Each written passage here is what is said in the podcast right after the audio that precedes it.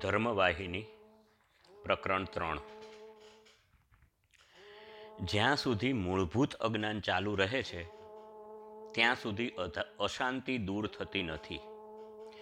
વધુ સગવડોની ઈચ્છાથી અથવા કોઈ આવી રહેલી ગમતી વસ્તુને સંતોષવાની ભાવનાથી પ્રેરાઈને કોઈ ધંધામાં પરિવર્તન કરવાથી શાશ્વત શાંતિ મળતી નથી.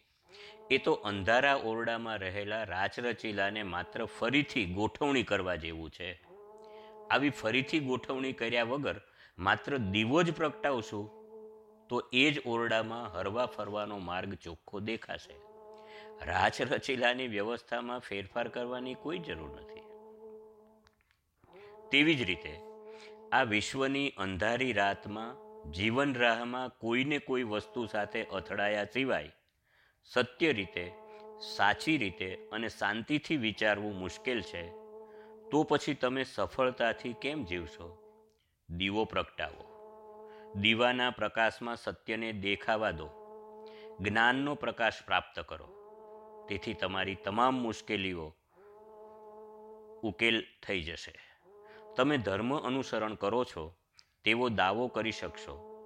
આપણો પ્રધાન દોષ તો એ છે કે આપણે આપણી ક્રિયાઓ સમર્પણની ભાવનાથી કરતા નથી. જો તેવું કરો, તો તેના પર ધર્મના ચિહ્નનો પ્રમાણિત સિક્કો લાગશે. કેટલાક તાર્કિક વિદ્વાનો શંકાઓ ઉઠાવી પૂછશે કે અમે ઈશ્વરના નામે કોઈને ઈજા કરી, ખૂન કરી, અમારું એ કૃત્ય ભગવાનને સમર્પણ કરી શકીએ? કોઈ પણ વ્યક્તિ તેના વિચાર, વાણી અને ક્રિયા ત્રણેયમાં શુદ્ધિ થયા સિવાય તેની સમસ્ત ક્રિયાઓની ઈશ્વર સમર્પણ ભાવનાનું વલણ કેવી રીતે પ્રાપ્ત કરી શકે? ભગવાનના સેવકમાં પ્રેમ, શાંતિ, સરળતા અને અહિંસા આ ચાર સદ્ગુણો સર્વદા સાથે જ રહેલા હોય છે. આવા સદ્ગુણો સાથે ક્રૂરતા અને નિર્દયતા સી રીતે રહી શકે?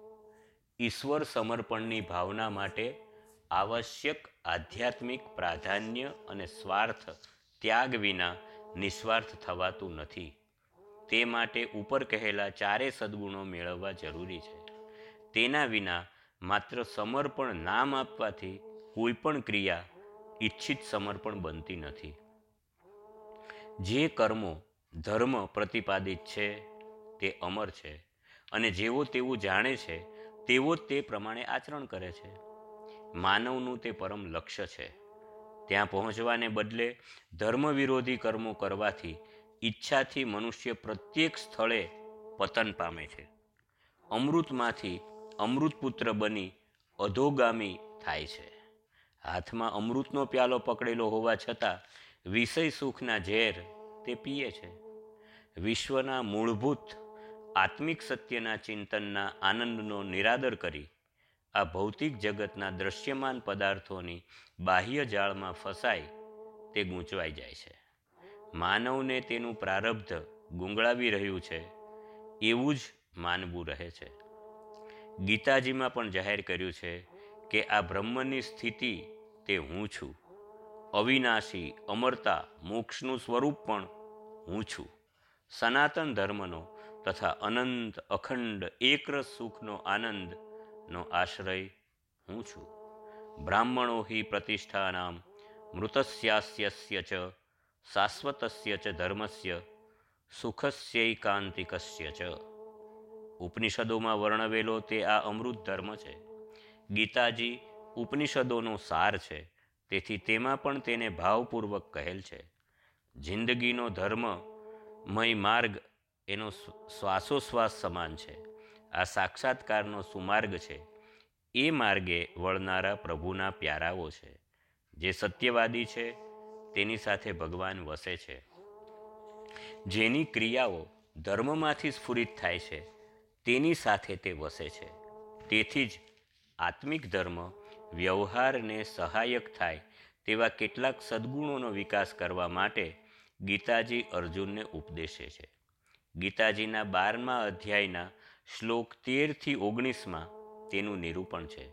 જેણે ગીતાજીના ફુવારામાંથી ગાઢ ગાઢ પાન કર્યું છે. તેઓને આ યાદ છે. ખૂબ જ મહત્વનો શ્લોક છે. યે તુ ધર્મામૃતમ ઇદમ યથોક્તમ પર્યુપાસતે શ્રદ્ધતાના મતપરમા ભક્તાસ્તે અતિવ મે પ્રિયા આ શ્લોકમાં કેવો સુંદર વિચાર સમાયો છે. સદગુણોના વિકાસ માટે અપાયેલા શ્લોકોની પરંપરાનો આ અંતિમ શ્લોક છે. એ શ્લોકના સમસ્ત સમૂહને અહીં ધર્મામૃત કહેલ છે. અમરતાનો આ ધર્મ માર્ગ છે. તેમાં ભગવાને જાહેર કર્યું છે કે જે વ્યક્તિમાં આવા સદગુણો છે જેવો ભગવાનને જ અંતિમ લક્ષ્ય માની તેનામાં શ્રદ્ધા રાખે છે જેવો અનન્ય ભાવે ભગવાનમાં સંલગ્ન છે તેવો ભગવાનને વહાલામાં વહાલા અને નિકટમાં નિકટ વાસી છે. અહીં ધર્મામૃત શબ્દ પ્રયોગ ધ્યાનમાં લેવા જેવો છે. તેના પર વિચારો, મનન કરો અને તેમાંથી પ્રેરણા પામો. જે ભગવત ધર્મરૂઢ રહે છે, તે જ ભગવાનની કૃપાના અમૃતના અધિકારી છે. સામાન્ય માનવો માને છે કે તેઓ જ ભગવાન માટે ભક્તિ છે, તેઓને જ ભગવાન માટે ભક્તિ છે. પરંતુ ભગવાનને તેના માટે પ્રેમ છે કે કેમ, તે બદલ તેઓ વિચારતા નથી. આવી શોધ માટે લાલાયિત રહેનારા ભક્તો વિરલા જ હોય છે. આધ્યાત્મિક સફળતા માટે આ સાચું માપ છે. એકની એક વ્યક્તિ તેની પ્રજા માટે રાજા રૂપે છે મા બાપ માટે પુત્ર રૂપે છે, શત્રુઓ માટે શત્રુ રૂપે છે, પત્ની માટે પતિ રૂપે છે, પુત્ર માટે પિતા રૂપે છે, તે એવી રીતે અનેક પાત્રો ભજવે છે. તે છતાં પણ, જો તમે તેને પૂછો કે તું કોણ છે, અને જો તે આ સંબંધી પૈકીનો કોઈ વિશિષ્ટ ચિહ્ન રૂપે પોતાને ઓળખાવે, તો તેમાં તેની ભૂલ છે. કારણ કે આ સગપણનો શરીર સાથે સંબંધ બતાવનારા ચિહ્નો છે. તેની વિવિધ ક્રિયાના લક્ષણો છે. શરીર સંબંધ દર્શાવનારા, ધંધાકીય સંબંધ દર્શાવનારા, અશાશ્વત અવસ્થાને બતાવનારા આ બધા નામો છે. તે એવો પણ ઉત્તર આપી શકશે નહીં કે હું માથું છું, પગ છું, હાથ છું, કારણ કે તે પણ દેહના અંગો છે. આવા અંગો કરતાં મુખ્ય બ્રહ્મને સંતાડનારા અસત્ય સ્વરૂપો અને નામોથી પર એવું કોઈ વધુ સત્ય તે છે તે હું તરીકે ઓળખાય. આ હું પ્રત્યે વિચારો અને ખરેખર હું કોણ તે શોધી કાઢો. જ્યારે તમારા પોતાના વ્યક્તિત્વ, અસ્તિત્વનું પૃથ્થકરણ કરવું અને સમજવું આટલું કઠિન છે, ત્યારે પારખાઓના અસ્તિત્વ સંબંધી નિર્ણયાત્મક ઠરાવ કેવી રીતે જાહેર કરી શકાય? જેને તમે હું અને તમે કહો છો, તે તો દેહ સંબંધ દર્શક છે. દ્રશ્યમાન વસ્તુઓ છે, તે સત્ય નથી. આત્મા એક છે, અવિભાજ્ય છે. તેના પર નિર્ધારિત ધર્મ એ જ સાચો ધર્મ છે. કેટલાક કહે છે કે તમે આત્મા આત્મા કહો છો, તે આત્માનું રૂપ કેવું છે? તેનો આકાર કેવો છે? પરંતુ આત્માને આકાર શેમાંથી મળે? એ તો શાશ્વત છે, અપરિવર્તનશીલ છે, અમર છે, એ ભલાઈ છે, સત્ય છે, પરોપકાર છે, નિર્વિકાર છે, નિર્દોષ છે. તેને કોઈ અમુક નામ અગર અમુક રૂપથી સીમિત કરી શકાય નહીં. એ તો કર્મદેહ અથવા કર્મો દ્વારા પ્રાપ્ત થયેલા શરીરમાં જ્ઞાનનો ઉદય થતાં તે સમજી શકાશો. નામ અને રૂપ દેહ એકલાને જ છે અને તેથી શરીરની પ્રત્યેક ક્રિયામાં ભારે આત્મધર્મનું પ્રાગટ્ય સમજવું. આત્મા ચૈતન્ય ઉપર અવલંબિત ધર્મનું પ્રાગટ્ય ગણવું એવું કહેવાય છે. આત્મા નથી પુરુષ કે નથી સ્ત્રી નથી ઢોર કે ઘેંટું, નથી ઘોડો કે હાથી, નથી પક્ષી કે વૃક્ષ, આવા નિશ્ચયાત્મક રૂપોથી તે પર છે. ક્રિયાના પાયા ઉપર આ અલગતાઓ અને વિવિધતાઓ ઉપસ્થિત થાય છે. આત્મા અવિકારી છે. તેના માટે એટલું ચોક્કસપણે કહી શકાય કે આત્મા છે. આ સર્વનો એટલો જ સરવાળો થાય કે આત્મા પરમાર્થ છે. બાકી બધું અમુક ક્ષુલ્લક, ખોટું, અસત્ય, દર્શનીય અને ઓળખી શકાય તેવું છે. દાખલા તરીકે, એક પાલખી તેની બનાવટ પહેલાં એક વૃક્ષ હતી. તેનું લાકડું કાપી તેના પાટિયા કરી છેવટે પાલખી બનાવી. આ પ્રમાણે પ્રત્યેક બદલાતા રૂપના નામો પણ બદલાતા રહ્યા. પાલખીમાં બેસનાર એવું નહીં કહે કે હું લાકડામાં કે પાટિયામાં બેઠો છું. ખરું ને? વસ્તુઓ પરિવર્તનશીલ છે. શાશ્વત નથી, તે સત નથી. નામ અને રૂપોથી વસ્તુઓ જુદી જુદી રીતે ઓળખાવી શકાય છે. તેના લક્ષણો દ્વારા તેનું વર્ણન થાય છે. કારણ, તેઓ કૃત્રિમ છે, ક્ષણભંગુર છે. ખરેખર, એક ખુરશી શું છે? એ લાકડાનું અમુક પ્રકારનું રૂપાંતર છે. ખરું? લાકડું હટાવી લો, ખુરશી પણ હટી જશે. લાકડું જે પદાર્થ છે તેનો વિચાર કરશો તો ખુરશી જે દેખાય છે તે નાશ પામશે તેવી જ રીતે ધર્મ વર્ણ ધર્મ ગૃહસ્થ ધર્મ વાનપ્રસ્થ ધર્મ સંન્યાસ ધર્મ બ્રહ્મચર્ય ધર્મ અમુક ધર્મ આ તમામ મૂળ ધર્મના રૂપાંતરો છે. જેવા ખુરશી, પાટલી અને પાલખી મૂળ લાકડાના રૂપાંતરો છે. જેવા તમે મૂળ સ્વભાવમાં ઊંડા ઉતરશો, એટલી અલગ વિવિધતાઓ અદૃશ્ય થશે. પ્રાકૃત ધર્મ ઝાંખો થતો જશે અને એકલો આત્મધર્મ રહેશે.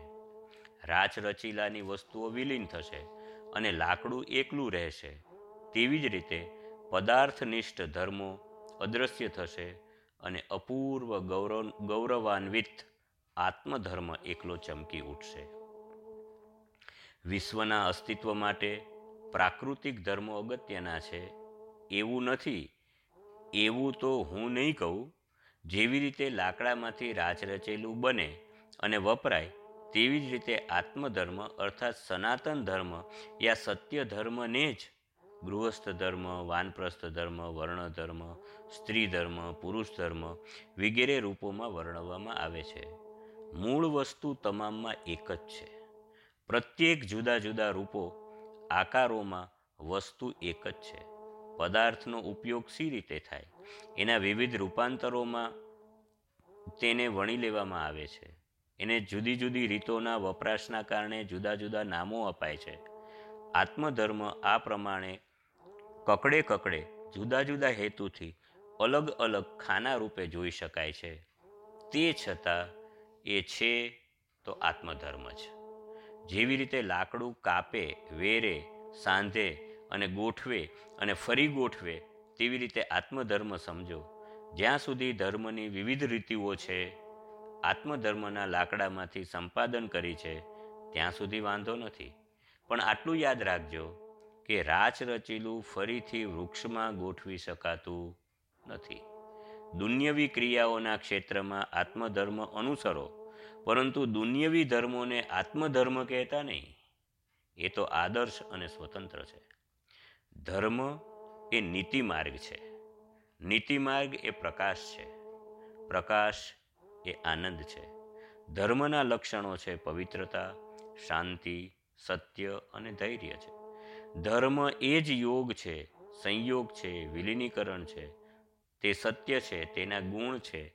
ન્યાય, આત્મસંયમ, આત્મમાન, પ્રેમ, ગૌરવ, ભલાઈ, ચિંતન, સહકાર અને અહિંસા આ છે ધર્મ. જે યુગોથી ચાલી રહેલો છે, તે માનવને વિશ્વ પ્રેમ અને ઐક્ય પ્રત્યે દોરે છે. સર્વશ્રેષ્ઠ શિસ્ત અને સર્વશ્રેષ્ઠ લાભ તેમાં સમાયો છે. આ તમામનું ઉદ્ઘાટન ધર્મમાંથી શરૂ થાય છે. આ બધા સત્યથી સ્થિર બને છે. સત્ય ધર્મથી અલગ થઈ શકતું જ નથી. સત્ય એ તો વિશ્વનો કાનૂન છે. જેના વડે સૂર્ય અને ચંદ્ર તેની ધરીઓ ઉપર ચક્કર ચક્કર ફરે છે, વેદો અને મંત્રો એ જ ધર્મ છે. વેદ મંત્રો દ્વારા મળતું જ્ઞાન એ જ ધર્મ છે. ધર્મ એ માર્ગ છે, કાનૂની માર્ગ છે. જ્યાં જ્યાં નીતિને અખત્યાર કરવામાં આવે છે, ત્યાં ત્યાં ક્રિયામાં સત્ય ધર્મના દર્શન થાય છે. ભાગવતમાં પણ કહ્યું છે કે જ્યાં ધર્મ છે, ત્યાં કૃષ્ણ છે. જ્યાં ધર્મ અને કૃષ્ણ બંને સાથે છે, ત્યાં વિજય છે. ધર્મ એ સ્વયં ભગવાનનું મૂર્તિમંત સ્વરૂપ છે. કારણ, વિશ્વ એ ભગવાનનું શરીર છે. નીતિ નિયમોનું બીજું નામ છે વિશ્વ. આ વાતનો કોઈ પણ સમયે કોઈ ઇનકાર કરી શકે તેમ નથી.